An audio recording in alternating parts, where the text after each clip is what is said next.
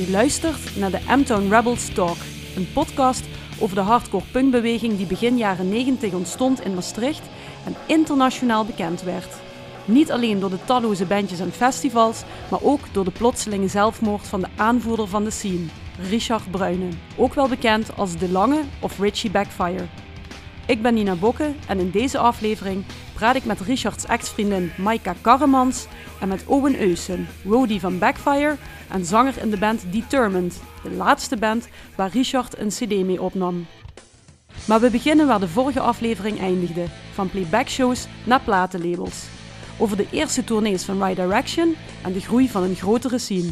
Daarover hoor je Dave en Maurice van Right Direction, maar eerst Wiebrand Brouwer over de vliegende start van Backfire.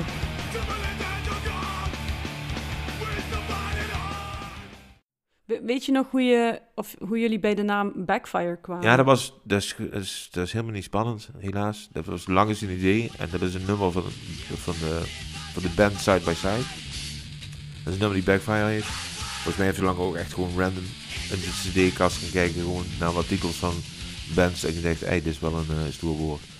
En het slaat ook heel nergens op. Want Backfire met een uitroepteken, dat, dat, datzelfde als stoel met een uitroepteken. Dat slaat, dat slaat, het slaat gewoon echt nergens op. Nou ja, het werkt dus Maar wel. ja, het, wel- ja, het betekent terugslag. Of therapy met een eh, vraagteken Ja. heb je ook, hè? Oké, Ja. ja. Ja, ja, daar zal misschien ook wel een gedachte achter zitten. Maar dit, dit was gewoon volgens mij ja, gewoon echt... eh, ja, onkunde. dat er een uitroepteken achter stond. Maar het, het, bekt, het bekte wel lekker. En eh, ja, Maar je zegt van, eh, ik ben als een gek gaan oefenen, want ik, ik wilde gewoon... ja. Wa- Was dat omdat je toch ook een beetje indruk wilde maken op hem? Nee, ja, maar ik had gezegd dat ik gitaar kon spelen. Dus ik moest natuurlijk wel iets kunnen. Ja, Dus nou, is wel ik, en gelukt ik, had, ik had een, naast me gewoon een vriend van me, Jean-Marie. Die was ook helemaal into, into, into metal. En die speelde een beetje gitaar. Die heeft me, die heeft me toen powerakkoorden geleerd. En ja, het bleek toch iets makkelijker dan ik dacht. Echt met twee vingers nog wel, hè. Dus eh, geen volle akkoorden, maar echt met twee vingers. En eh, ja, dat lukte me wel om eh, in twee weken gewoon eh, een paar riffs eruit eh, de dingen. Dus, dus, dus ja, ik kan niet zeggen dat ze onder de indruk waren. Maar ze dachten, ze dachten wel, oké, hij kan gitaar spelen. En vanaf toen nam het eigenlijk een vlucht, ook voor jou persoonlijk, denk ik. Ja, dat, ja dat, is, die- dat is bizar snel gegaan, ja. Het repeteren, dat deden we, vooral de lange, dat was heel streng. Twee keer per week op tijd komen, op een fietsje met zo'n gitaarding. In de City. Center? Of, ja, City ja. Center. Met zo'n gitaarrugzak eh, ding om, om een, eh, op een fietsje naartoe en eh, lang repeteren. En hij was daar echt geen dictator, maar wel echt... Stellig in. Heel, ja, heel, maar ook in de repetitie heel streng en wat dingen. Hij, hij- was toen al bezig ook hoe we live moesten van beweeg wat, probeer te springen, loop eens wat met je gitaar, doe de backing vocals goed, weet je wel. Hij is heel, ja, heel, heel ambitieus en heel, heel perfectionistisch ook. Was daar, ik, ik, ik- soms hadden we van, jeetje, Was dat dan voor jou niet moeilijk als je zegt van, ik, ik kan niet zo goed tegen autoriteit? Nee, want dat is van een vriend veel heel anders. En het was niet hiermee bedoeld. Ik kon ook gewoon zeggen van hou je bek, weet je wel, als het hem niet viel. Maar ik, eh, ik, eh, omdat dat allemaal zo snel ging en het, we hadden meteen twee nummers. En het sloeg aan en ik liet het horen aan vrienden. En iedereen vond het vet. En iedereen, ik reed platen ik, ik, ik snapte zijn enthousiasme wel. Want hij, hij voelde meer dan ik. Want ik geloofde nog steeds niet. Ik had nog steeds, ik denk dit kan. Mijn, enige doel was bij, na de repetities een keer in een café spelen voor een paar mensen. Weet je wel, dat was, dat was mijn grootste ambitie op dat moment. Dus ik was helemaal niet ambitieus. Maar Lange had een veel groter plan in zijn hoofd. Dus die was al echt met de details bezig. Ook wat voor t-shirts we aan moesten en hoe we ons moesten kleden. Die was echt helemaal in de... Dus die, had, die, had, die, had, die, zag, die zag echt de big picture al. Kun, kun jij je dat eerste optreden nog goed herinneren? Ja, zeker. Ik was bloed, bloed nerveus. was in de Banana's. Waar lag dat toen eigenlijk? Dat, dat lag... eh, ik weet niet hoe dat nou heet. Dat is een Irish pub. Hoe, hoe heet dat? De, boven de Kommel. Hoe heet dat daar? De, groot, de kleine Oh, de- bij eh, ja, de Shamrock. Ja, Wat nu de ja, Shamrock dat is. Oh, wat dat was grappig, dat dat was wist de ik niet. Jazeker. En was een ge- geïmproviseerd podium, maar het was, heel, het was stampenvol. En, niemand kende natuurlijk de muziek nog, want we hadden niks uit. En vanaf de eerste gitaaraanslag eh, ja, lag de tent al op zijn kop. En ik, ja, ik, ik, ik was vooral nerveus. Ik was alleen maar bezig met geen fouten te maken. En eh, nog heel erg om me heen kijken, naar lange kijken. Onervaren. Ik, daar zijn ook er zijn zelfs beelden van nog. Die bestaan nog. Die, die zien, Eerste video. eh. Ja, iemand heeft het opgenomen ooit. Ik, weet, ik, ik, heb dat, ik heb dat ook nog op videoband, maar dat moet ik ooit nog eens digitaliseren. Maar nee, ja, dat was, eh, dat was... En toen dacht ik wel van, hé, hey, jeetje. Want toen kwamen de eerste vragen van het buitenland. En toen dacht ik wel, van, dit, dit, dit, dit gaat een kant op die ik echt helemaal niet zou aankomen. Maar de lange wel, want de lange had natuurlijk al ervaring met Hard Direction en die vond het ook. En dat connecties natuurlijk heel veel, hè.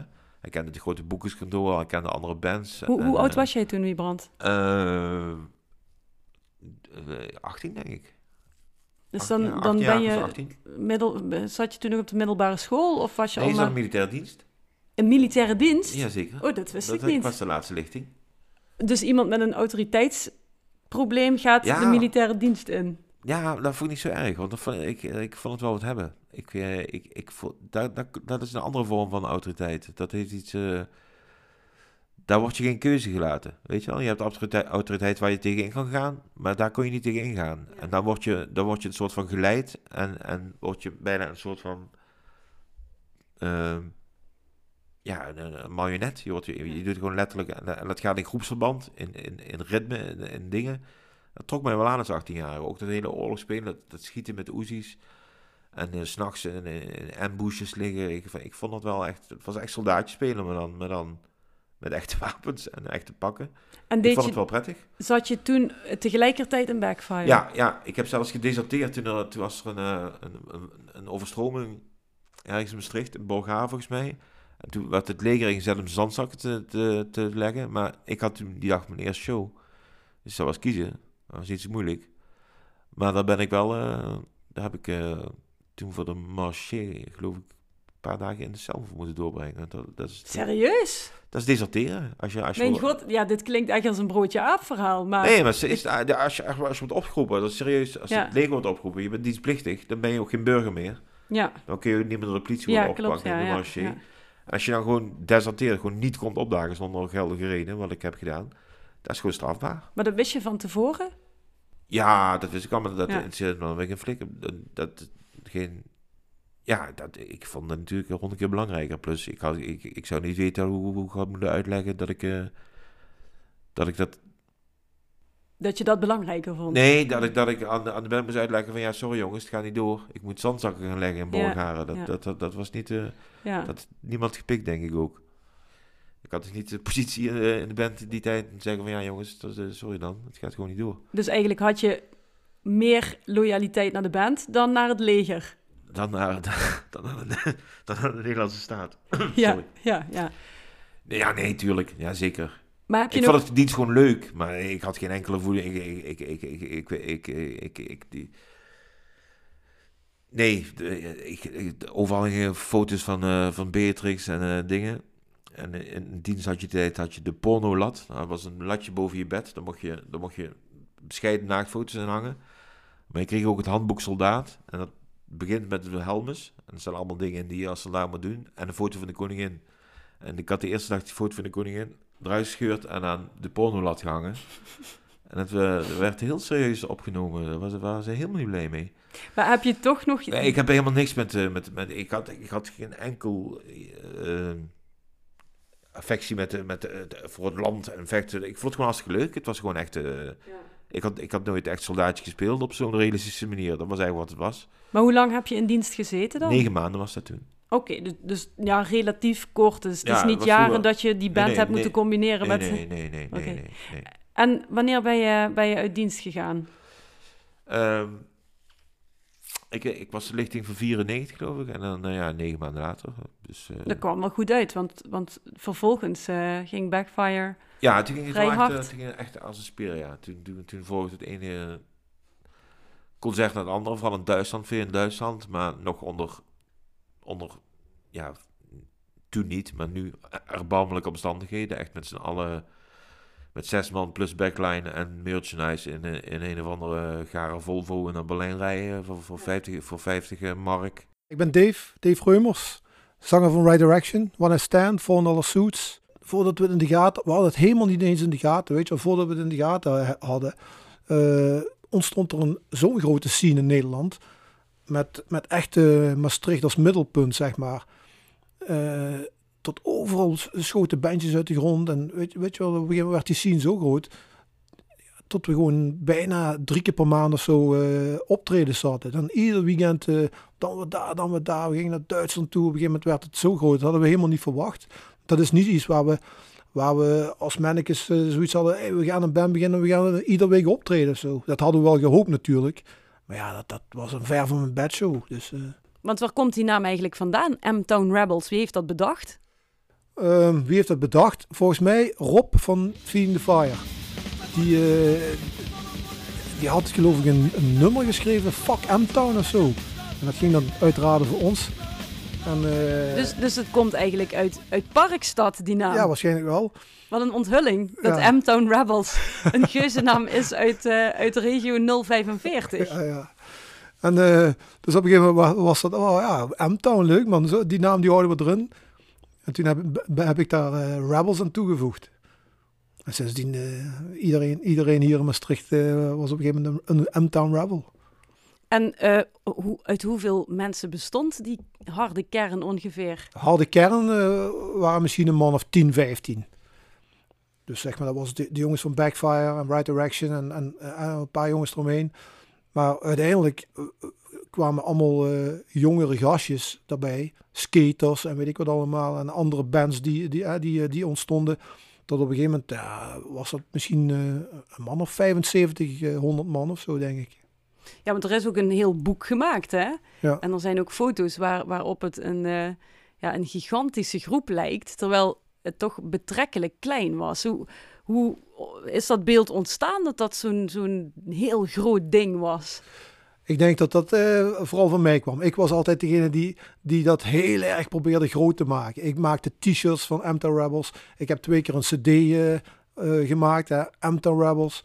En als ik die cd maakte, dan, dan zorg ik dat, vroeg ik ook aan die jongens van, zorg dat je allemaal daar en daar naartoe komt, allemaal in een zwart gekleed. En dan moet echt als een gang uitzien en zo. Ja, heel gasten gaven, gaven daar gehoor aan. Op een gegeven moment hadden we echt hele gave foto's met, met One Stand, met die kist en sowieso allemaal. Dus ik denk dat ja, dat is gewoon een beetje bluff, zeg maar. Of hoe noem je dat? Uh... Ja, bluff, inderdaad. Ja, ja, ja, Maar het heeft wel gewerkt dus. Ja, het heeft gewerkt, ja. Hey, en was dat vanaf het begin dat jullie uh, met die bands begonnen... dat ook, zeg maar, de pioniers uh, binnen de hardcore in Amerika hier kwamen spelen? Of kwam dat pas later?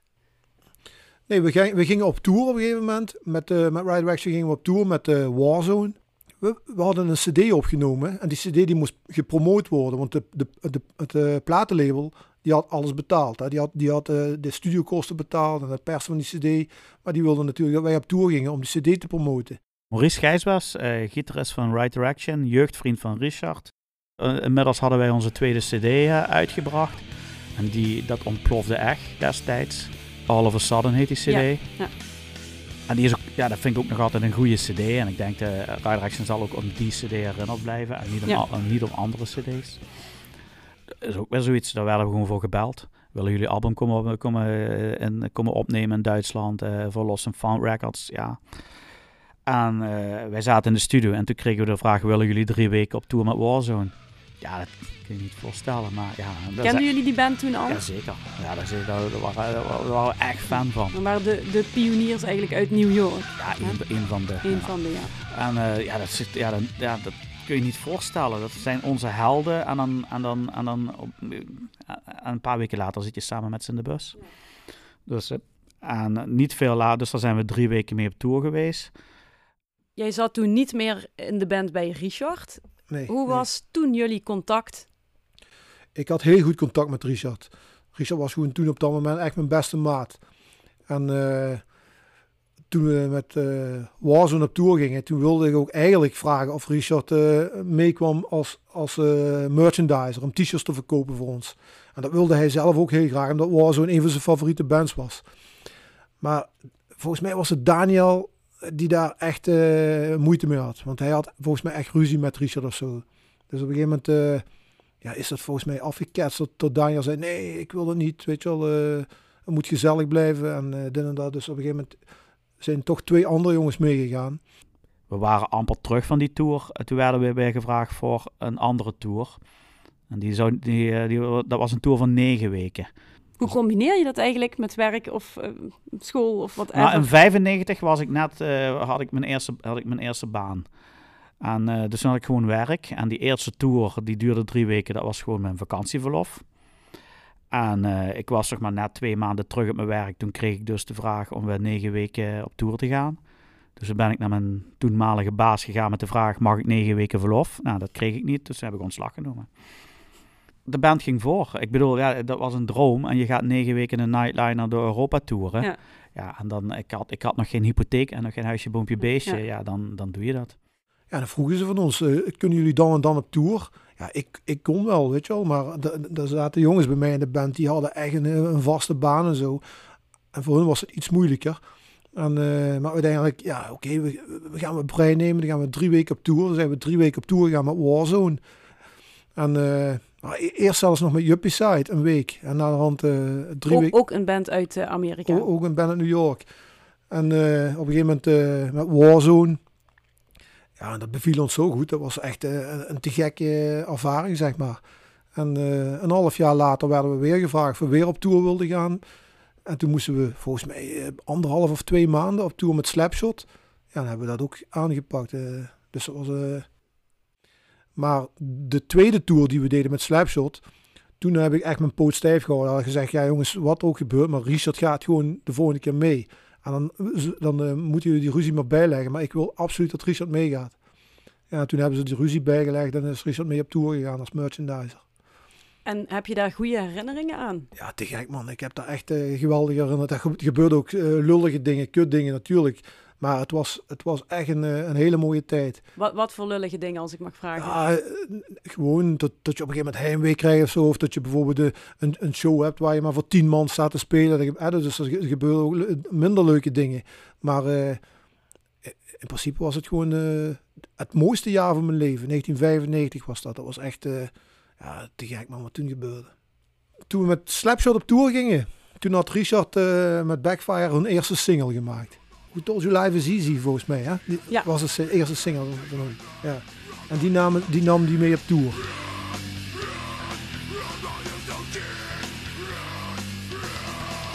En, uh, en dan stond hij dus Right Direction t-shirts te verkopen, maar ook meteen zijn eigen Backfire singeltje te promoten daar en, verkopen en weggeven aan mensen die misschien uh, iets konden betekenen of zo.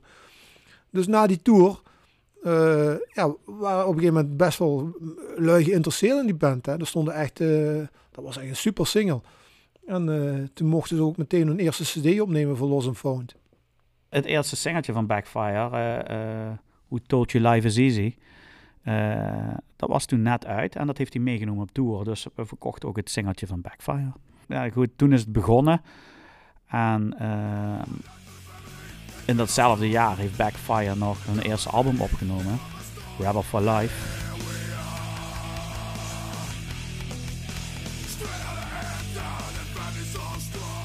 Maar dat is dus na die tour met die, na die Ride Action Tour of na die Slapshot Tour is, dit, is dat album uitgekomen. Ja, toen is Backfire ontploft. En dat is meteen een knaller geworden. Volgens mij hebben ze 100 punten gekregen of zo in de aarschok van Onno. En uh, ja, toen begon het ook voor Backfire te knallen, weet je wel. Op een gegeven moment... Uh, en was het niet zo dat jij, uh, weet ik veel, een beetje jaloers gevoelens had soms? Of... Nee, totaal niet. Ik vond, voor mij was het echt, ik, ik gunde het Richard, weet je wel. Ik gunde het Richard heel erg.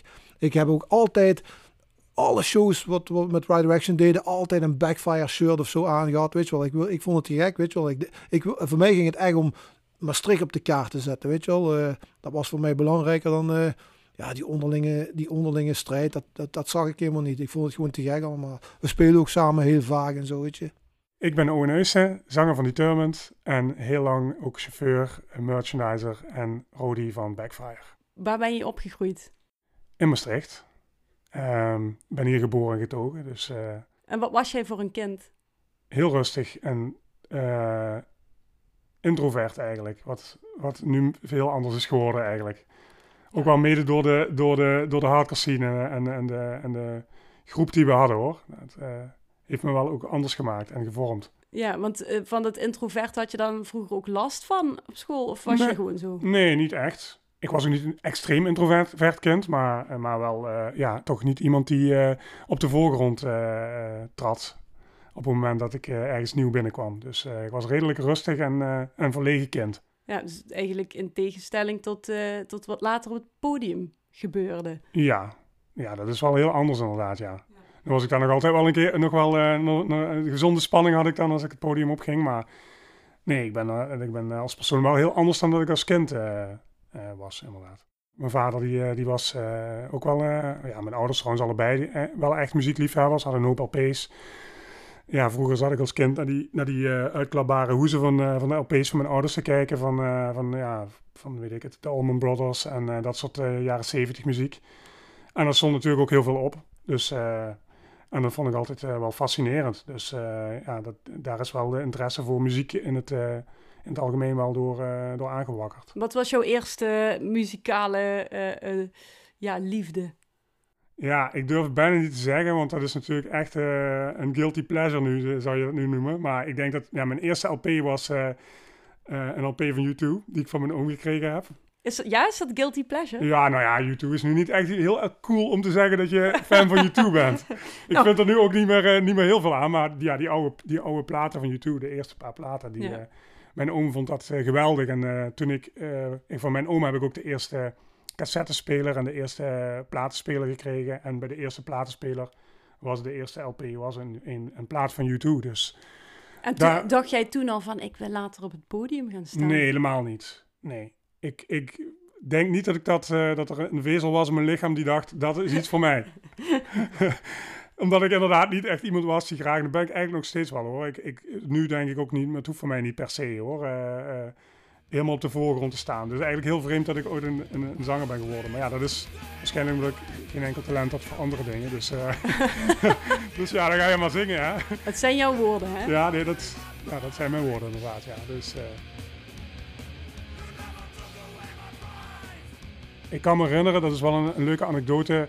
Eh, Caspar uh, Thijssen, die ook bij mij ooit in een band gezeten heeft, ook een, iemand vanuit de scene, die zat bij mij in de tweede klas op de middelbare school. Toen kennen, waren wij helemaal niet bevriend met elkaar. En Casper was echt een full-on metalhead toen. Hebben, hebben we het nou over Casper Hartzel? Of? Ja, die Casper, ja. Die, die Casper. En die, uh, drummer Casper. Drummer Casper, die zat bij mij in de klas. En ik was toen nog een, een, een braaf braaf jongetje. En en Casper had de lange haren en, en een diarree aan. En hij, hij, heeft een keer een spreekbeurt gehouden over, over in, in de klas. En toen zette hij dat dus ook op.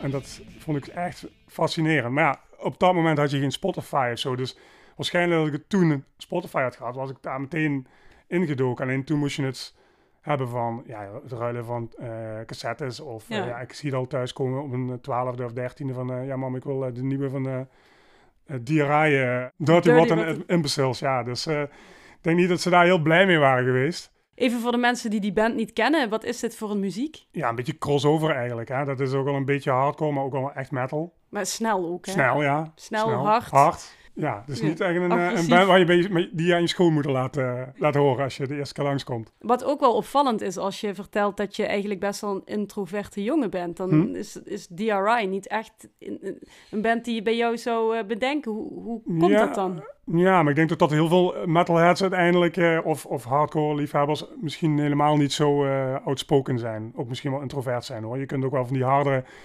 uh, harde extreme muziek luisteren, terwijl je niet hè, dat misschien net je uit laat kleppen is in, uh, uh, of dat, jij, dat zij zeggen zeg maar, wat jij niet durft te zeggen. Hè? Of dat zij doen wat jij niet durft te doen.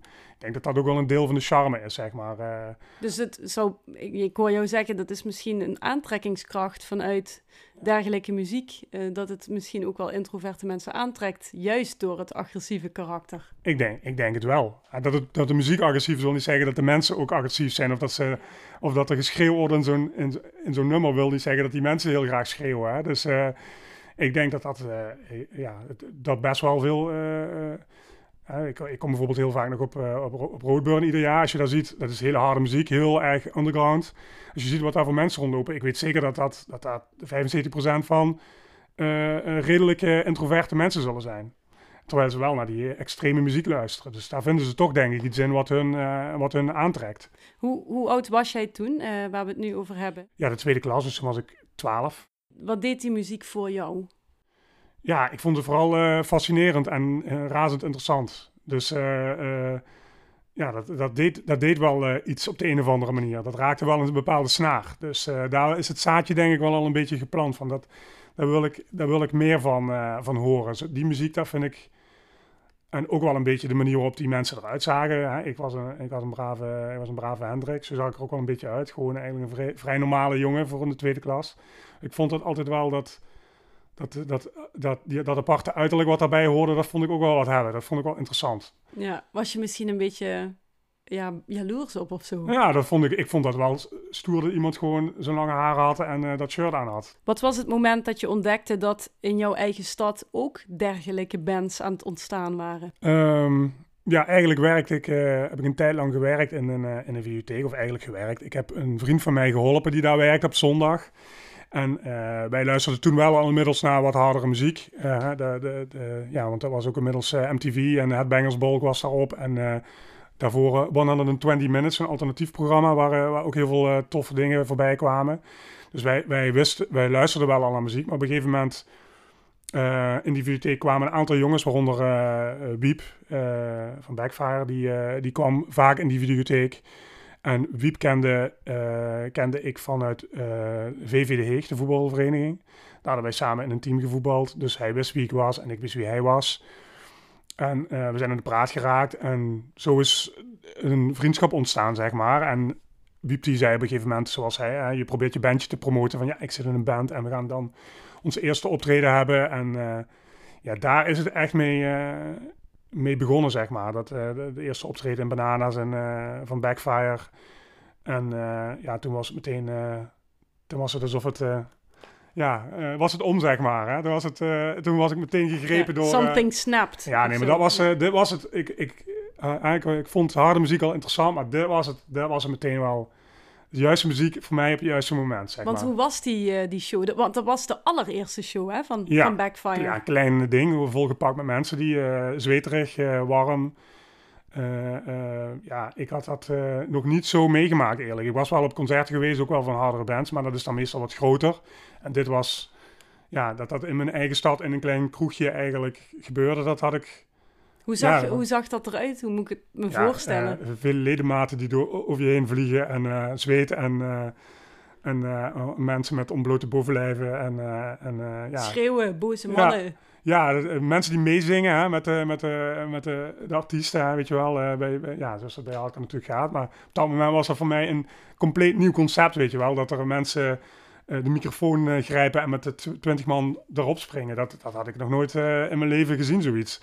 Dus ja, dat vond ik, vond ik natuurlijk wel, wel razend interessant. En ja, vanaf dat moment ben ik me ook ja, gaan verdiepen zeg maar, in van wat, ja, wat, wat is er eigenlijk allemaal? Wat is het voor een, voor een muziek? En wa waar kwam je toen achter? Ja, gewoon de bekende, de, de Agnostic Fronts en de Chromax en dat soort dingen. Ik bedoel, ook wel doordat je ja, ik, ik, ik, ik had uh, Wiep leren kennen en, en Richard die kwam op een gegeven moment ook uh, wel, eens, uh, wel eens daar. En, ja, want even terug naar dat optreden. Dat was jouw eerste kennismaking eigenlijk met de figuur Richard Bruyne, of niet? Nee, ik had hem daarvoor wel al vaker in de, in de videotheek ook gezien. Want op een gegeven moment was het zo dat...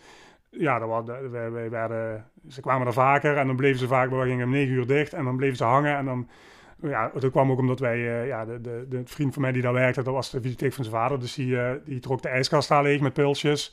En op een gegeven moment zaten we daar gewoon, gingen we dus headbangersbol en zo kijken in de bibliotheek met, zijn, met een paar man. Dat werd toen een kroeg dan? Dat was bijna een kroeg, ja. ja. En natuurlijk, als er gratis bier is, dan zijn ja, waren, waren ze snel geïnteresseerd. Dus uh, daar zaten wij. Dus daar, daar was al een beetje een, een, een band gesmeden. Of in ieder geval, we kenden elkaar. En Wiep kende je toen al? Wiep kende ik, um, kende ik maar daarvoor ook heel vaag. Hè? Dus ja, echt maar van gezicht. Richard minder? Ja. Wat voor indruk maakte hij op jou? Ja, zoals denk ik de meeste mensen, was gewoon een heel indrukwekkend en imposant figuur. Want? Gewoon groot, uh, getatoe volledig getatoeëerd, uh, een grote bek. Um, ja, ik kwam altijd heel zelfverzekerd over. Uh, dus uh, iemand die, ja, gewoon een gast die er stond. Hè? Dus, uh, daar, het tegenovergestelde van jou eigenlijk een beetje toen ja, je was. Ja, zeker. Ja, ik was helemaal niet zo, nee. Ik was niet, imposant en niet, eh, eh, ik had geen, niet zo'n grote bek. En eh, nee, in ieder geval niet eh, zoals, eh, zoals Richard dat had. Ja, dus eh, dat was wel iemand waar je van dacht van wow, dat is wel een, eh, een, eh, een indrukwekkend figuur. Ja, niet meer sollen. Nee, eh, ook dat niet. Nee, ook niet met zollen. Maar wel heel erg vriendelijk. Dus het was helemaal niet dat het... we hadden niet zoiets van, nou, we moeten bang voor hem zijn. Maar gewoon imposant op een andere manier, weet je. Dus eh, ehm, ja, gewoon... eh, nogmaals, er staat gewoon iemand. En eh, ja, wij, wij kenden hem vanuit de bibliotheek helemaal niet zo goed. Maar gewoon meer zo van, hé, hey, hoi. En dat is pas later, toen de concerten begonnen te komen. En Backfire, ja, het balletje begon heel snel te rollen. En toen ja, gingen wij gewoon op een gegeven moment zijn we gewoon met, met die vriend van mij uit de bibliotheek heel, naar heel veel optredens gegaan. En dan leer je gewoon vanzelf iedereen kennen, want het is uiteindelijk maar een heel klein wereldje. Ja, op, want op dat moment, dat was rond, denk 95, 96 Ja, dan, waar we nu 95 over ik, ja. hebben. Toen waren er ook al wat meer bandjes dan Right Direction of Back en Backfire. Ja, eh ja, Rider Action Backfire dus. En maar ook volgens mij was op die eerste optreden was False Opinion, was volgens mij een band toen al. Ja, wat was er nog meer? Ik denk dat het wel nog maar heel klein was hoor. Er waren nog niet zo heel veel bands. Dat maar jij, ging elk weekend gewoon eh naar ja, naar op een gegeven moment werd dat wel een vaste, vaste prik. Hè? Dus wij gingen gewoon eh, met, een, eh, met de auto van die maat van mij, eh, gingen we naar, eh naar Dilsen. eh, zelfs op de Brommer gingen we vroeger naar Dilsen toe. Al, al vroor het buiten gingen we op dat gare brommertje van hem, weet ik het hoeveel, dat is echt ver op een brommer. Gingen we naar, Ja, gingen we naar ver. optredens toe. En, en op een gegeven moment met een auto naar ja, alles wat een beetje in de buurt was, in België en in, in Brabant, waar redelijk wat optredens waren, daar reden wij gewoon, reden we gewoon naartoe. Wat deed dat dan voor jou, dat jij daar zoveel tijd en energie in stak? Ja, gewoon omdat het, het hetgene was waar ik naar op zoek was eigenlijk. Die muziek, dat was het. Dat raakte precies de juiste snaar bij mij op het juiste moment. Ik, ik was, eh, ja, eh, ik, ik, ik was denk ik ook heel erg op zoek, zo, zoals heel veel mensen zijn als ze, weet ik het, 17, 18, Mhm. 19 zijn. Eh, ik was een ladende, ladende puberteit, dus ik was nog een halve puber eigenlijk. En, je had de baard nog niet in de keel. ja, nou, nou, bijna niet, denk ik, ja. Ik ben echt op mijn, eh, ik was heel laat ook gegroeid, zeg maar. Ik was op mijn vijftiende nog 1,60 meter, dus ik heb.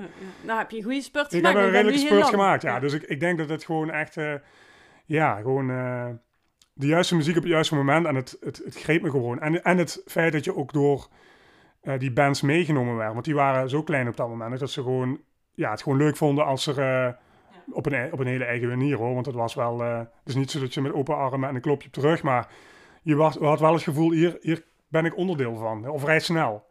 En dat is natuurlijk, als je in die leeftijd zit, is dat iets waar je naar op zoek bent. Je wil eh, uiteindelijk een onderdeel van een, van een, van een groep zijn, zeg Ja, maar. Hè? En, ja. eh, en dit was de groep die me aansprak, met mensen die me aanspraken op een manier eh, die, waar, waar die voor mij heel toegankelijk was eigenlijk. Ja, daar wil ik, daar wil ik zeker onderdeel van zijn. Dat in het begin ook wel een beetje zo half meeloperachtig, zal ik maar zeggen. Maar ik had wel al heel snel door, ik moet hier niet, ja, niet dat ik daar heel lang over nadacht, maar ik ben op zich ook wel een eigenwijs iemand. Dus ik heb ook wel zoiets van, ik ga mezelf niet verloochenen. Dus ik ging ook wel af en toe tegen ze in. En ik denk dat dat juist was waarom ik ook door, eh, eh, ja, Richard en, en, en Wiep en, en Koenen geaccepteerd werd. Omdat ik niet de klassieke meeloper was, waarvan er Ja. ook heel, veel, heel veel waren die dan echt, ja, zeg maar in een... eh, sorry ik zo zeg, maar in een kont kru- kruipen zeg maar, de hele tijd. En, en alleen maar aan het slijmen waren Ja. om, om er maar bij te kunnen horen. Ja, ik, had er, ik vond dat, dat wilde ik ook weer niet. Dus eh, ik werd redelijk makkelijk in die, in die groep opgenomen. En al heel snel hadden ze natuurlijk iemand nodig die, eh, naar, die een rijbewijs had. Die, die, die, die, die, die busjes kon rijden voor hun en die t-shirts wilde verkopen. Ja, dat, dat, dat, dat gebeurde heel snel. In het begin eigenlijk meer met, met t-shirts verkopen. En daarna heb ik heel lang ja, de, half, Europa doorgereden voor, eh, voor Backfire. Dus Dat zal niet alleen maar leuk en makkelijk voor jou zijn geweest als je zo zenuwachtig was om het podium op te gaan, Nee. dat die band dan zo keihard gaat opeens. Nee, nee ik, heb, ik heb altijd eh, podiumvrees gehad. Daarom, daarom werd op een gegeven moment ook wel een, eh, een gewoonte om, eh, om, om altijd wel iets te drinken voor het optreden. Zo, om een beetje de, de scherpe brandjes eraf te halen. Zoals velen dat doen. Zoals heel veel dat doen. En ehm, ja, dat wordt, dat wordt een gewoonte. Dat wordt een gewoonte die, die, niet, eh, die niet zomaar dingen. Want ik merk dat ik nuchter eh, echt te veel zin. Ja, gewoon onpre- on, ik vond het gewoon on, onprettig. Het was gewoon onprettig om, om, om zo zenuwachtig te zijn. En ik weet niet wat het was, want het, eh, ik, ja, we, ma- we maakten ook wel eens fouten en dingen. Maar het, het, maakt niet zoveel uit de muziek. En we, we waren toen zo'n reizende ster. In ieder geval zo, zo geliefd. Het, eh, het, het was altijd vol. Het, het was Ja. altijd, altijd succesvol. Er was eigenlijk vrij weinig reden om zo onzeker of zenuwachtig te zijn. Maar ik, ik ben gewoon denk ik niet zo type voor in de spotlights. Dat, dat, dat, dat- ja, dat, Terwijl je nu ook nog steeds, ja, samen met Koenen, maar je bent eigenlijk ook nog steeds ja, het gezicht van Backfire. Soort van. ja, toch? maar dat, ja, maar dat komt natuurlijk omdat ik, omdat ik, omdat ik, de, dat ik alleen met Koenen de originele, hè, de originele be- Ja. de bezetting ben. Vanaf de allereerste dag tot, tot nu. Want maar even, we, zijn, we zijn natuurlijk wel, eh, we zijn al een paar keer gestopt. En we zijn eh, een tandje lager. Maar ja, die show Maastricht twee jaar geleden. Dan realiseer je ook wel even dat het eigenlijk nog echt nog lang niet dood is. En dat het nog echt wel heel vet is om te doen. ja, ik zag de verrassing op jullie beider gezichten. Ja, ik had wel iets verwacht. En ik zat ook een beetje in de organisatie. Dus ik wist ook wel dat het echt binnen een week was uitverkocht en zo. Dus dat de aannemen, dat, dat, daar zat ik niet over in. Maar dat het zo vet zou worden, Ja. Dat was echt wel... eh, ja, dat was echt vet. En we, dit jaar hadden we ook nog een show in België. Dat was, was niet van dat kaliber, maar ook echt heel vet. Dus we hebben gewoon besloten, gewoon, we, we- staan, we, gaan niet, we gaan niet meer uit elkaar, we gaan niet meer bij elkaar. We staan gewoon open voor echt hele vette dingen. Ja, Er ja. staat nou wel weer iets geboekt. Ik mag er niks, niks over zeggen. In oktober, als, als het Als het allemaal mag. als het goed, ja. natuurlijk, als het toegelaten, weer iets heel groots en moois. hey, maar e- even terug, ja, want Ja. jij hebt met ehm, Richard samen Backfire opgericht. Ja. Wat voor een band hadden jullie destijds?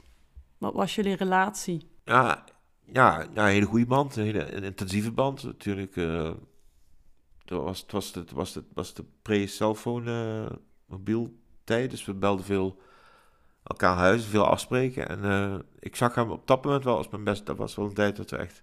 Ik zag als mijn beste vriend, plus hij was de enige waar ik van die jongens van Action dan, zeg maar, en, en Daniel ook wel een beetje, Daniel in Keppel. Waar, waar ik ook serieus mee kon praten, weet je wel? Waar je even het, het macho-masker kan afdoen en even gewoon... eh, ja, over je gevoelens of over je kwetsbaarheden praten. Niet heel uitgebreid, hè. Nee. Dat op zin, eh, hou op, homo, weet je wel. Maar, maar hij, hij was de, de meest benaderbare als je... Ja, als je gewoon over het serieus wil praten. Of, of gewoon, ja, laten we zeggen, iets inhoudelijks. Want de rest van, van, van al die vriendschappen dingen bestond echt voornamelijk 90% uit gewoon onzin. Hè? Dus Ja. samen stappen, samen zuipen, samen, samen heel veel lachen. Ja. En ontzettend leuke dingen, samen muziek maken. Maar voor de rest onzin. Er is geen diepgang in, die- in, die, in die vriendschappen. Tenminste, ik spreek voor mezelf naar de jongens toe. Ja, maar het lijkt alsof jij dan één van de, of misschien wel de enige vriend bent die dat met hem eh, zo kon bespreken. Nou, ehm, weet ik niet. Ik weet niet wie jij nog een vertrouwen in nam. Ik denk dat hij dat wel bij meisjes deed ook. Ik weet dat hij met de Owen ook wel, maar dat is natuurlijk een stuk later ook wel eh dingen gesprek gehad. Maar ik, heb, ik, ik kan me niet herinneren, ook bijna niet voorstellen dat hij ook een serieus gesprek heeft gehad met... Nee. eh, ja, met, met een van die andere jongens in die, in, in die groep. Gewoon ook echt een serieus gesprek van man tot man. Van, van ik moet even met je praten of wat vind jij hiervan? En dan gewoon echt dieper gaan als het... Gewoon, e- gewoon even het, het, hele macho, stoere dingen van je afgooien. En gewoon even... Dat, ja, dat, dat kon ik met hem. Dat, dat had ik vrij snel door. Hij, was, hij, kwam, hij kwam uit een, uit een gemiddeld milieu. Hè. Zijn ouders waren vrij lieve, maar simpele lieden. En va- vader werkte bij de NSI. Dus, dus eh, cementshupper, zei Dave altijd tegen uh, oude cementshupper. En eh, zijn moeder was gewoon eh, huisvrouw. Hij was enig kind. Ja, gewoon, eh, geen... eh, ja, heel, ja, heel volks, heel gemiddeld. Maar hij, maar hij, hij- Richard had wel... Had een, een hele gevoelige kant, maar ook, ook wel een hele... Hij, hij vatte dingen... heel- Hij zag dingen vooral. Zo- Zonder ze uit te spreken. Dat merkte ik wel snel. Wat bijvoorbeeld? Nou, gewoon, hij zag, hij zag heel, heel, heel simpel als iemand verdrietig was, maar hij zag eh, ook mijn onzekerheid bijvoorbeeld hè, op het podium. Of, of, of, het, of het mijn drang om erbij te willen horen, om, om stoer te doen, om erbij. Dan, hij, nam, hij, hij nam me alles gewoon op pad en zei, Wiep, je hoeft, niet, je hoeft niet stoer te doen dat je bent. We, ik, we, we mogen je, weet je wel. Ik vind, ik, vind, ik vind je een toffe gast, je bent leuk. Je hoeft, je hoeft niet dingen te gaan doen, om, of dingen te forceren om erbij te horen. Dus het is goed zo. Het heeft eigenlijk nooit iemand tegen me gezegd in die tijd. Dat, ja, dat... dat eh, en dat, dat maakt hem voor mij anders dan, de- dan de rest van... eh, onder meer, dat maakt hem anders. Zag jij ook hij, dus hij was, hij was met, met, met, met, met verven de beste muzikant van ons allemaal. Ja. Dat, is, dat, is, dat, is ook, dat, dat speelt natuurlijk mee. Hè? Als hij een hele matige drummer was geweest, was hij nog steeds charismatisch en een verschijning. Maar dan was het niet zo geworden ding. Nee. Hij was echt, want hij, drum, hij heeft nooit drumles gehad. Maar hij drumde echt met zijn lijf en met op gevoel. En hij had, pff, hij had fills en breaks die ik echt... bah. Ja, echt. Ik was, echt fan van hem als drummer. Ik ben eh Maika, ik ben inmiddels eh 44 jaar. Dus. En eh, ik was eh, een jaar of drie, vier de vriendin van Richard. Ehm, ik was enigst kind, niet echt een hele leuke jeugd gehad. Niet echt een goede band eh, met mijn vader. Eh, die heb ik nu ook al, eh, denk 20 jaar niet gezien. Eh, mijn vader was gokverslaafd, dus er was nooit echt geld thuis. Mijn moeder deed altijd wel de best om het leuk voor mij te maken, maar mijn vader verpestte veel. Ehm, mijn oma woonde bij ons in huis. Dat was wel echt een veilige haven voor mij. Ik kan me wel herinneren dat ik wel veel buiten speelde in Heer op straat, zeg maar. En eh, ik was altijd wel een, kind met veel fantasie, veel speelde, verkleding en verkleren, hè, verkleden, dat soort dingen allemaal. En graag eh, toneel spelen. En ik deed altijd wel mee met musicals en dat soort dingen allemaal Dus, op wel, school. dus je was wel extravert. Ik ben altijd wel een extravert vechtpersoon geweest, ja. Ben altijd wel iemand geweest die wel graag in de, in de aandacht stond, zeg maar. Op zich eh, ging het vrij goed op school. Eh, het was wel lastig vaak eh, om thuis huiswerk te maken, omdat mijn ouders altijd ruzie hadden eigenlijk. Dus ik ging vaak na school, bleef ik op school om daar huiswerk te maken. Ik heb mijn eigen HAVO ook betaald. Ehm, al mijn schoolgeld, al mijn, mijn boeken, alles zelf betaald. Dat is wel heftig. Ja, en ik was net 16, toen was ik klaar met de HAVO. En toen ben ik ook meteen op mezelf gaan wonen. Toen zijn mijn ouders gaan scheiden. In Maastricht. Eh, toen ben ik eh, in Maastricht gaan wonen, ehm, onder de Pietersberg woonde ik toen. Had ik een appartementje bij een dokter in huis voor 350 eh, gulden. En dan had ik toen een eigen keukentje, eigen badkamertje en alles. En toen had ik... ja, daar woonde ik nog toen ik een relatie met Richard kreeg. Dus daar heb ik denk ik toch wel drie jaar gewoond. Want ging jij dan ook uit in je vrije tijd? Of waar ging je naartoe? Naar welke plekken? Eh, volgens mij ging ik... eh, Nou, we gingen vroeger naar de Veronica-boot natuurlijk. Naar de sorry, wat? De Veronica-boot. En Die lag is? toen, eh er was toen een boot, die lag toen waar al die koffieshop-boten eh, lagen. Bij de Mississippi. Bij de. Mississippi inderdaad. En daar had je toen de Veronica-boot. En dat was twee etages en dan kon je altijd ja, dansen. En waar gingen we nog meer naartoe? Hoe heet die andere tent ook alweer waar je na sluitingstijd overal naartoe gaat? De Eh, Dolle Dries. Dolle Dries, maar dat was dan echt wel als je echt op het einde was. Maar er was nog een tent waar je dan kon dansen. En je had eh, de backstage en de gaaspiep. Backstage was pas veel later natuurlijk, want daar, dan gingen we naar eh, concerten. Dus dat was denk ik pas toen ik Richard eh, kende. Maar daarvoor, er was ook nog zo'n tent waar je echt, eh waar echt dancemuziek werd gedraaid. Want hield jij van dancemuziek? Ik hield een beetje van alles. Ja, wel, ik denk toen aan tijd luisterde ik veel eh, Everything But The Girl en eh, Texas en dat soort eh, Dus muziek. niet per se punk of of Helemaal hardcore niet. Nee hoor, helemaal niet. Daar ben ik echt door Richard, eh, die heeft me daarin meegesleurd. Maar daar hield ik eigenlijk helemaal niet van. Hoe oud was jij toen je hem leerde kennen? Ja, ik denk dus, ehm, als hij gestorven is, toen 22, 19, 20. Ja, ik denk dan net 19. Ja. Dus ja, dan was je ook niet meer super jong toen. Nee, ik was niet meer super jong inderdaad. Nee, want ik had wel, ja, ik had van mijn 16e tot mijn 19e heb ik een relatie gehad. En daarna heb ik Richard ontmoet. Ja. En had hij toen al eh, die band? Had, hij zat toen al in Backfire? Hij zat toen al in Backfire, ja, zeker. Ja. Ja. En kende jij die band al toen jij hem leerde kennen? Nee, nee, ik had echt geen idee wie hij was of wat hij deed. En ehm, Waar heb jij hem leren kennen? Ja, dat weet ik dus niet meer. Ik heb geen idee. Ik heb echt geen idee.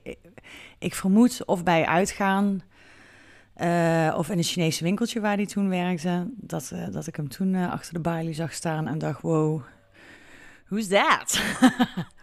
Maar hij sprak jou in ieder geval wel aan, want je Ja. weet niet meer precies waar je hem hebt leren kennen. Nee, maar- en dat vond hij denk ik ook altijd wel heel leuk aan mij, dat mij het eigenlijk helemaal niet boeide ehm, of hij in een band speelde, of hij een bekende drummer was of wat hij deed. Ik vond, gewoon, ik vond hem gewoon leuk. Dus eh, ik was daar niet heel erg van onder indruk dat hij eh, helemaal onder de tattoos zat en in een band speelde. Waar was je wel van onder de indruk dan? Van zijn, eh, van zijn mooie ogen, zijn mooie lippen en hij was zo mooi lang en eh, hij was heel, heel erg charmant. Hoe bedoel je? Hij was heel charmant. Hij wist wel heel erg hoe hij met, eh, met de dames moest praten, zeg maar. Was wel echt een... eh, Met de dames, zeg je. met de dames, ja. Dat, dat, eh, een mooie man heb je nooit voor jezelf alleen, hè? Hoe bedoel je dat precies? Ehm, nou, hij, hij was tegen iedereen heel charmant. En ik denk dat hij ieder meisje wel het gevoel kon geven. En ik denk jongens ook wel het gevoel kon geven dat, ehm, dat je heel speciaal was. Heel, eh, ja, altijd grapjes maken. Eh, weet je, hij was echt de gangmaker overal. Als hij in een ruimte binnenkwam, dan, dan was het aan, zeg maar. En hoe ging dat toen jullie eh, elkaar leerden kennen? Hoe ontwikkelde zich die ja, dat vind, ik relatie? dus, vind ik dus heel moeilijk, omdat ik, ik heb zoveel geblokt eigenlijk na zijn dood van de tijd mm, eh, voordat hij doodging. Vind ik echt heel lastig, maar ehm, ja, dat was eigenlijk meteen wel aan of zo. En eh, meteen ook wel vrij serieus, meteen bij mijn ouders langs en bij zijn ouders langs. En ik was ook echt heel veel bij zijn ouders. En ging dus ook veel mee naar concerten. Maar wij deden ook heel veel andere dingen samen. Wandelen en naar de film en naar de Efteling gingen we heel vaak samen. En ehm, wij deden eigenlijk allemaal hele zachte dingen samen. Die heel eh, haak stonden op ehm, zijn aanzien als drummer. Of als getatoeëerde drummer, zeg maar. Want eigenlijk was hij een heel, heel zacht persoon. Hoe- in heel welke, gevoelig. In welke zin bedoel je? Hij is heel gevoelig. Hij was echt een kreeft. Ik ben ook een kreeft, want hij is 12 juli jarig, ik 22 juli. Ehm, hij was wel iemand die heel snel kon huilen over dingen. En eh, heel veel nadenken over dingen. En heel veel kon blijven zitten met dingen. En heel erg eh, twijfelen aan zichzelf. En, En eh, over wat voor dingen kon die piekeren of kon die, kon die emotioneel overwonnen? nou, over echt alles. Eh, noem maar op, over alles. Eh, of hij zelf wel goed genoeg was. Of hij of die aardig genoeg was, wat mensen van hem vonden. eh, of hij niet te dik was, of zijn haar wel leuk was. En hij was altijd bezig ook met, ja, met zijn uiterlijk en met zijn kleding. En altijd heel erg bezig om een, ja, een rol te creëren eigenlijk, waar mensen naar konden ja. opzien en kijken, zeg maar. Ehm, terwijl hij eigenlijk maar een heel ja, klein, onzeker jongetje was eigenlijk. ja. Ontdekte je dat eh, al na gelang de tijd vorderde? Of merkte je dat meteen, dat dat zo was? Ik- nou, ik merkte wel meteen dat hij heel gevoelig was. En da- daar viel ik natuurlijk ook wel voor. Want ja, ik viel natuurlijk niet voor die jongen die eh, naakt eh, zo een zaal met eh, 2000 eh, mensen naar binnen liep. En die alleen maar stond te schreeuwen en mijn bier stond te gooien. Oh! Dat, dat, Dat, deed hij.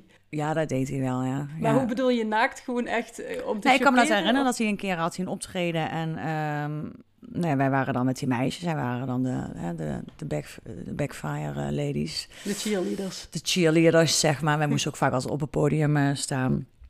En daar gooide hij me ook regelmatig vanaf om te crowdsurfen. En wat vond je daarvan? Ja, daar had ik niet zoveel van te vinden. Want tegen twee, meter heb je niet echt veel eh, tegen in te brengen als je 1,65 bent. Maar eh, dan stonden wij alvast in de zaal zeg maar, te wachten. En dan waren zij in de kleedkamer. En dan kwam hij gewoon poedelnaakt eh, de zaal in. In zijn, En- in zijn blote lul. En, en hadden we echt zoiets van, wat ben je nou aan het doen, weet je wel? En hij had gewoon echt, ja, het scheidt aan alles. Hadden jullie het daar wel eens over als hij dat soort dingen deed? Dat je dan bijvoorbeeld eh, nadien zei van... eh, ja, wa- wat, wa- waarom doe je zoiets? Nee, nee, wij vonden het allemaal prachtig. Wij lagen, wij vonden het, ja, Je zo vond dat toen leuk, toch? Ik moest er heel hard om lachen. Ik, ja, ik vond het hysterisch wat hij deed. Hij, had gewoon echt scheid aan alles. En, en dat was, ja... Maar ook, ook weer mooi. niet dus. Maar ook weer totaal niet. Dus dat was ook wel zijn keerzijde. Maar ehm, hij had nooit zoiets bij de dingen die hij deed van... Oh, waarom deed ik dat of dit of dat? Da- daar had hij wel echt scheid aan, Ja. zeg maar. Dus uh, jij had ook niet de indruk dat dat echt een rol was die die speelde, of toch? Ehm, ik, ik denk toch wel, maar het was misschien ook gewoon een andere kant van zijn persoonlijkheid. Niet Ja. per se een rol, maar wel iets wat hij uitvergrootte op het moment dat, een, eh, dat de spotlight op hem stond, zeg maar. Deed hij toch wel heel snel wat mensen van hem verwachten. Dat hij een soort van ja, hardcore eh, clown was, zeg maar. Waar, waar iedereen gewoon naar keek. Dus je kon ook niet om hem heen. Het is natuurlijk een, ja, grote, kale, mooie vent, helemaal onder de tattoos. Je kon gewoon niet om hem heen. Ja. Kwam jij ook vaker bij zijn ouders thuis? Ja, ik kwam heel vaak bij zijn ouders thuis. En Hoe ja. was hun band? Nou, zijn vader was een beetje een apart figuur. Die zat altijd uh, sigaren, sigaretten te roken eigenlijk uh, op een bankje. Die kwam niet zo vaak uh, buiten. En zijn moeder was echt een moeder zoals je wil dat een moeder is. Dat was echt de allerliefste vrouw van de wereld. En zij deed alles, alles, alles voor hem. Ja. Hij hoefde maar met zijn vingers te knippen of ze deed het. Te veel? Ja, ja, veel te veel. En daar heb ik wel eens vaak wat tegen hem over gezegd van... Hey, doe eens een beetje liever tegen je moeder of doe eens even rustig of wat dan ook. Maar hij behandelde hun echt alsof het zijn personeel was, zeg maar. Hij is, uh, toen hij jong was, heeft hij ook veel fratsen uitgehaald. Hè? Vooral uh, toen hij uh, Dave leerde kennen. Ja. vertelde Dave ook zelf. Was hij als kind al zo? Ja, ik denk dat hij altijd zo geweest is. Ja. Wat vond je er eigenlijk van? Dat hij zoveel fratsen uithaalde? Ja? Ja, ik vond het, ik vond het hysterisch. Ja, ook als er politie aan te pas kwam. Ja, ja qua jongensgedrag is dat gewoon natuurlijk. Dus, ja. maar dat ging natuurlijk niet super ver allemaal. Dus dat, dat bleef altijd nog wel redelijk onschuldig. Ja. Dus ja, ik... Je hebt nooit, uh, weet ik veel, ruzies meegemaakt of uh, keren dat hij uh, weer eens iets gejat had of zo? Nee, want hij was nooit echt heel agressief, zeg maar. Mm -hmm. Dat was nooit echt... Het was echt meer een brani, brani-maker. Ja, weet je, iedereen gek maken, iedereen voor de gek houden. En hè, misschien wel dingen, hè, je, altijd dingen. Je had in tankstations natuurlijk als we op, onderweg waren naar, naar een showtje, zeg maar. Maar nooit echt dat ik dacht van, oké, okay, dit gaat echt te ver. En je bent echt iemand echt pijn aan het doen. Of uh, dit, dit, ja, dat kan niet. Je bent waarschijnlijk ook heel vaak meegegaan naar ja. shows en zo. Ja, ja. Hoe was dat voor jou? Ja, weet je, iedereen was natuurlijk helemaal hardcore fan en weet ik veel wat. En ik wist eigenlijk helemaal niks uh, van die wereld. Dus ik ging daar heel bleu in. Dus, um, en, en, en Richard wilde voor mij een soort van hardcore chickie maken met hè, een kort broekje en een bandana om en een t-shirt. En uh, ja, ik liet me daar lekker in meeglijden. En um, ik ging veel om met die meiden, met uh, Cindy en Sandra. En uh, Kat Koenen ook, die had ook een vriendin, hoe heette die ook alweer? Nou ja, die had ook een vriendin, zeg maar. Dus ja, wij waren altijd met z'n uh, vieren gingen we altijd mee om te kijken. Dus dat, was voor ons altijd heel erg gezellig. En wij waren allemaal niet echt van die hardcore chicks, zeg maar. Wij waren gewoon een beetje... Gewoon uh, mooie meisjes, zeg maar. Ja. Welke indruk maakte die wereld op jou? Ja, ik, ik keek daar wel van een afstandje naar dat ik dacht van... Oké, okay, ja, hoop, hoop geschreeuw, weinig wol, zoiets. Ja, was dat ook zo? Ja, naar mijn idee uh, wel, zeg maar. Wel, wat ik altijd wel heel gaaf vond in die hardcore wereld... is wel heel erg die saamhorigheid, zeg maar. En hè, dat, dat vond ik dan wel heel imposant bij de meeste bands die we gingen zien. Dat het was echt unity en dit en dat. Dus ja, dat, dat, dat trok me wel aan, zeg maar. Dus uiteindelijk ging ik die muziek natuurlijk ook wel waarderen en dat gaaf vinden en, en, en zien hè, van oké, die band is cool en die is cool. En, en dan, hè, dan leer je een beetje wat meer uh, zangers en dingen kennen. En dan, ja, dat vond ik toch wel heel gaaf. Maar ik was er niet heel erg van onder de indruk. Nee. Het was imposant, maar ik, ik, ik, ik had niet zoiets van, oh, oh ik ben een vriendin van Richard. Nee, of, uh, nee. oeh, oeh. Ja, doe maar normaal gewoon. Ja, doe ja. maar normaal, ja. Waren er ook uh, dingen in die wereld uh, waar je wel problemen mee had? Of waar je een soort van conflict mee voelde? Nou ja, ze waren natuurlijk altijd wel bezig met fratsen uithalen. Dus ja, ze gingen natuurlijk allemaal vreemd tot en met, zeg maar. Richard ook? ja. En dat ja, wist jij ook. toen? Ja, niet echt, maar ja, hij werd natuurlijk overal waar hij stond, kwamen er meisjes met hem praten. En ik heb ook één keer een meisje echt uh, vrij grof in elkaar geslagen. Met de kop uh, bloedend tegen een verkeersbord. Suzanne. Nadat ik er drie, vier keer gewaarschuwd had. Uh, Maakte hij dat mee? Dat wij waren toen volgens mij in de backstage. En hij, ze bleef maar, ja, ja... Dus ik zei, weet je, Suzanne, en Richard is mijn vriend, zou het toch op prijs stellen als je even afstand nam. En toen, en toen ging ik even naar de wc en toen gingen ze weer. En wij dronken toen allemaal Baileys met ijs of zo dronken wij toen. Met die meiden. En toen zei ik, oké, okay, dit is de laatste keer dat ik je kon waarschuwen. Ik zeg, daarna ben je van mij. Dus ze bleef natuurlijk met hem praten. En toen, uh, toen heb ik er de trap opgesleurd naar boven. En toen heb ik er helemaal verrot geslagen. En wat vond hij daarvan? Nou, hij was heel kwaad op mij. Ja. Ik vond hij echt, uh, hoe kan je dat nou doen? En belachelijk en toen normaal. En uh, ja, ik was echt giftig. Maar ze heeft het nooit meer gedaan, denk ik. Nee, ik heb ze nooit meer gezien daarna. ik heb ook gezegd, als je nog één keer bij ons in de buurt komt, dan, uh, maak ik je af. Dat was het je wel allemaal waard eh, om dat mee te maken. Ja, je wist het wel, maar je wist het niet echt. En er gebeurden natuurlijk wel dingen op die shows. Maar goed, dat ging ook niet echt veel verder dan een beetje zoenen en doen. En ehm, ja, goed, ik maakte me daar niet heel druk om. Want ik sliep bij zijn ouders thuis en hij kwam bij mijn eh, ouders thuis. Dus ja, Ja. Ik heb me daar nooit echt heel erg druk om gemaakt, zeg maar. Je luisterde naar aflevering 2 van The M-Town Rebels Talk. In de volgende aflevering meer over de keerzijde van succes, over excessen en over verzwegen problemen.